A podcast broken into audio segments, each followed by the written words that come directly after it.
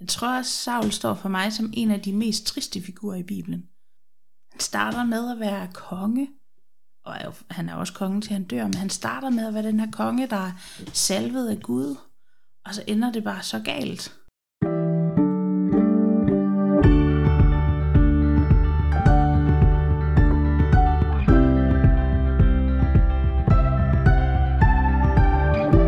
Du lytter til Bibelbreak, en podcast fra Bibellæser-Ringen. Mit navn det er Nikolaj, og jeg er vært for podcasten. Og i Bibelbreak forsøger vi at tage et lille break fra hverdagen og fordybe os i en bibeltekst. Og i dag sidder jeg over for Louise Høgild, som er teolog og underviser på Dansk Bibelinstitut, som er gæst her i podcasten. Velkommen til, Louise. Tak skal du have. Tak fordi du vil være med.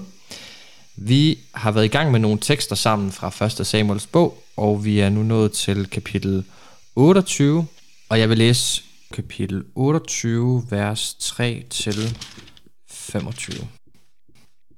Samuel var død, og hele Israel havde holdt ligeklage over ham, og havde begravet ham i hans by Ramme, og Saul havde fjernet dødemanere og sandsiger i landet.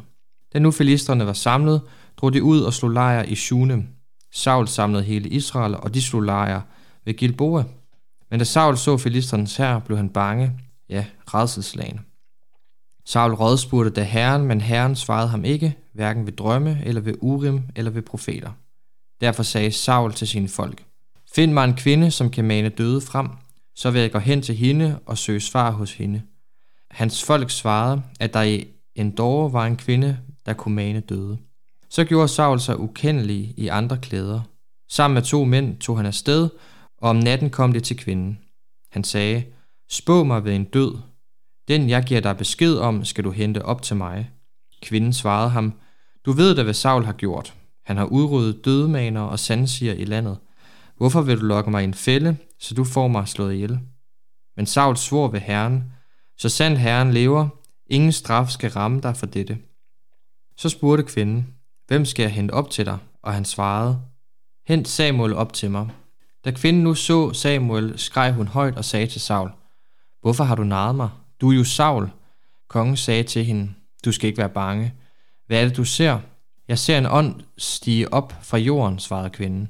"Hvordan ser han ud?" spurgte han hende, og hun svarede: "Det er en gammel mand, der stiger op, og han er hyldet i en kappe." Der forstod Saul, at det var Samuel, og han kastede sig til jorden. Samuel sagde til Saul: "Hvorfor har du forstyrret mig og hentet mig op?" Saul svarede: "Jeg er i stor nød. Filisterne angriber mig, og Gud har forladt mig. Han svarede mig ikke længere, hverken ved profeter eller ved drømme. Så kaldte jeg dig frem, for at du skulle fortælle mig, hvad jeg skal gøre." Da sagde Samuel: "Hvorfor spørger du mig, når Herren har forladt dig og er blevet din fjende? Herren har gjort med dig, som han forudsagde ved mig. Herren har revet kongedømmet fra dig og givet det til en anden, til David. Du adlød ikke Herren, dengang du ikke ville fuldbyrde hans glødende vrede på amalekitterne. Derfor har Herren nu gjort dette imod dig. Både dig og Israel vil Herren give i filisternes hånd. I morgen er du og dine sønner hos mig, og Israels hær vil Herren give i filisternes hånd." Saul blev så bange over Samuels ord, at han i samme øjeblik faldt om på gulvet, så lang han var. Han havde heller ikke flere kræfter, for han havde ikke spist noget det sidste døgn. Da kvinden kom hen til Saul og så, hvor forfærdet han var, sagde hun til ham: "Herre, jeg har adlydt dig og sat livet på spil, da jeg rettede mig efter, hvad du sagde til mig. Nu skal du gengælde ad... Nu skal du til gengæld adlyde din trælkvinde og lade mig sætte lidt mad frem, så du kan komme til kræfter, før du tager afsted." Da han vædede sig og sagde, at han ikke ville have noget at spise, nødte både hans folk og kvinden ham, og han fåede dem. Han rejste sig fra jorden og satte sig på sengen. Kvinden havde en fedekalv i huset, den skyndte hun sig at slagte. Så æltede hun noget mel og bagte usyret brød. Da hun havde sat det frem for Saul og hans folk, spiste de. Samme nat brød de op og drog afsted.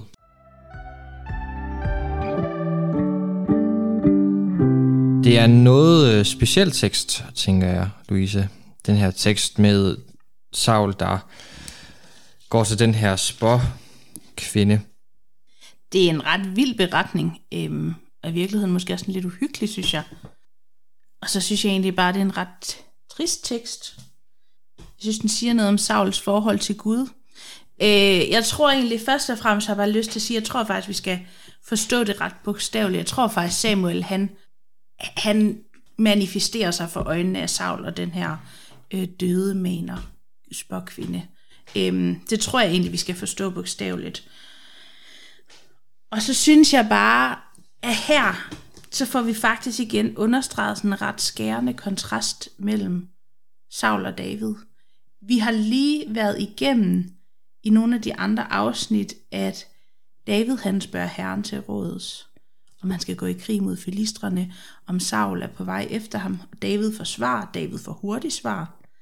Og nu er vi så ved, at filistrene de er her igen, og Saul spørger Gud til råds, og Gud svarer ikke.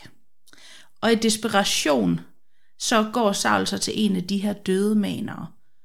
Og det er jo egentlig lidt uforståeligt, at han gør det, for han har, han har forsøgt at udrydde dem. Det, det læste vi i, i vers tre. Saul har forsøgt at udrydde alle de her døde manere fra landet. Det har han gjort helt i overensstemmelse med, øh, hvilke love og regler Gud han har sat. Og nu prøver Saul så alligevel at, at finde, om der ikke skulle være en tilbage. Han har hørt om, han, om hende her øh, kvinden, og han går til hende. Jeg synes, det siger lidt om, hvor langt Saul er kommet væk fra Gud.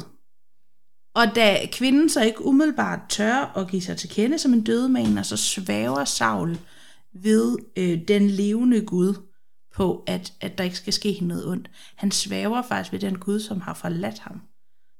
Det synes jeg viser noget om, hvor desperat han er. Så hører vi jo, at Saul faktisk får Samuel i tale. Jeg synes, det bliver tydeligt her, at Saul har ikke overhovedet forstået konsekvenserne af sin ulydighed mod Gud. Øhm, han går til Samuel, fordi han tænker, jeg må jo alligevel kunne få Gud i tale, når nu Gud ikke svarer mig.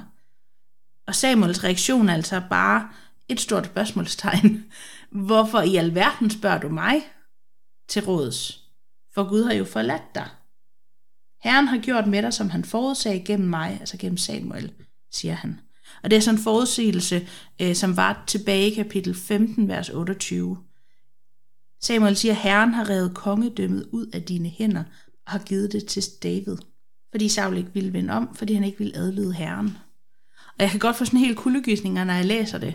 Det får Saul tydeligvis også, eller han bliver rædselsslagen, da han hører det og falder om. Og jeg tror egentlig først det her, at konsekvenserne af det der liv, han har levet, det går op for ham.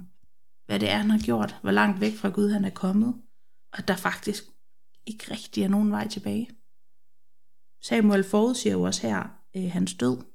Saul er simpelthen kommet helt langt ud, hvor der bare ikke er, der er ikke noget at gøre længere. Nej, vi ser jo også i slutningen af beretningen, at han helt fysisk mm. er fuldstændig afkræftet. Mm. Øh, og jeg tænker, at han...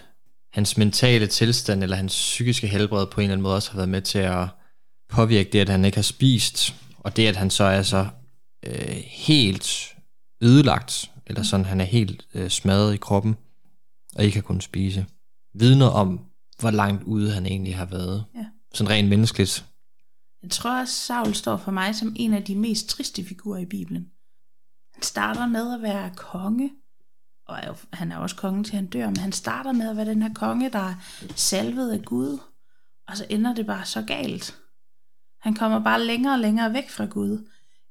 Vi snakkede i sidste afsnit lige kort om det her med, om der er en udvikling hos Saul, og jeg tror faktisk, der er en udvikling længere og længere væk. Ehm, og det ender med, at, at Gud har forladt ham. Jeg synes, når jeg læser om Saul, så opstår der bare mange spørgsmål hos mig. Altså, hvorfor, hvorfor svarer Gud ikke, når Saul nu kalder på ham? Hvorfor forlader Gud ham? Og jeg synes, det er skræmmende, fordi jeg synes, det får mig til at tænke, kan Gud også forlade mig? Øhm, og jeg kan ikke sådan lade være med at tænke på, at, at det, der må være forskellen på David og Saul, det må handle om deres relation til Gud. Det må handle om deres hjerteforhold til Gud, hvis man sådan skal sige det med et fromt ord. Øhm, hvordan de forholder sig til Gud. Jeg tror, Saul han prøver at påkalde Gud her, fordi han er sindssygt bange for de der filistre. Og det kan man ikke bare. Man kan ikke bare ville have Gud med en gang imellem, når man lige synes, det er belejligt, og når man har brug for ham. Og derfor så svarer Gud ham ikke. Jeg synes, den her tekst er skræmmende. Jeg synes, det er skræmmende, at Gud han holder op med at svare Saul. Jeg synes, det er skræmmende, at Gud han forlader Saul. Øhm... Fordi egentlig har jeg jo lyst til at tænke, at den eneste, der nogensinde er blevet forladt af Gud, det er Jesus på korset. Og det her siger jo lidt om, at det er, det er der faktisk andre, der er blevet, og det synes jeg er vildt uhyggeligt. Øhm, og det får mig til at, at tvivle på min egen tro. Øh, tvivle på, hvornår, hvornår ender jeg der, hvor, hvor det et eller andet sted er for sent. Øhm, og der kan jeg bare tænke med den her beretning, at jeg er nødt til at tro på, at når jeg oprigtigt kommer til Gud, så har han ikke tænkt sig at støde mig bort. Øhm, jeg er nødt til at tro på, at at selvom jeg ikke altid ved helt, hvordan det er fat sådan med mit hjerteforhold, så når jeg bekender det for Gud, og når jeg kommer og siger til ham, at øh, jeg tror på dig, Gud, hjælp min vantro, som der også er, er nogen i Nytestamentet, der bekender, øh, så har Gud tænkt sig at tage imod det, og så har han tænkt sig at svare mig, og så har han ikke tænkt sig at forlade mig. Jeg er nødt til at tro på, at havde Saul vendt om oprigtigt, så havde Gud svaret ham her. Fordi jeg synes ellers, så, så bliver det for svært. Der synes jeg også, at Jesu komme til jorden, eller det, at Gud selv bliver menneske, på en eller anden måde er med til at, eller det, det er i hvert fald sådan rent sjælesørgerisk, mm. kan det hjælpe mig til at tro på, at Gud ikke har forladt mig. Mm. Øh, fordi de her tekster fra Gamle Testament især kan godt føles som, som langt væk fra en mm. selv, øh, også selvom det er mennesker. Men det, at Gud ligesom selv kommer til jorden i form af Jesus Kristus, og gentagende gange forsikrer os mm. om, at han vil ikke støde den bort, mm. som ønsker at tilhøre ham, det, det kaster også et, et, et, et ekstra lag ind over mm. den her tekst, også selvom jeg kan virkelig godt følge dig mm. i, at det er skræmmende læsning mm. at tænke på et menneske, som Gud vitterligt har forladt på den her måde. Ja, og selvom det er skræmmende, så tror jeg ikke, at vi skal, vi skal ikke undgå at beskæftige os med den. Vi skal alligevel, synes jeg, stoppe op ved den her tekst, og lige lade alvoren ramme os. Ikke så det bliver til fortvivlelse, men, men lige lade alvoren sådan ramme os en lille smule, dvæle lidt ved den, og lade det blive en påmindelse om, at når Gud kalder os til at vende om, så er vi nødt til at lytte til ham. Vi kan ikke i al evighed blive ved med at sige, at vi ikke vil lytte. Vi er nødt til at... Vi er nødt til at høre efter, hvad han siger til os. Og ikke sådan, at jeg af mig selv skal forvandle mit hjerte, men jeg er nødt til at lade Gud forvandle det for mig. Og faktisk lade Gud få lov til at få den her ægte, oprigtige relation med mig, som David er i.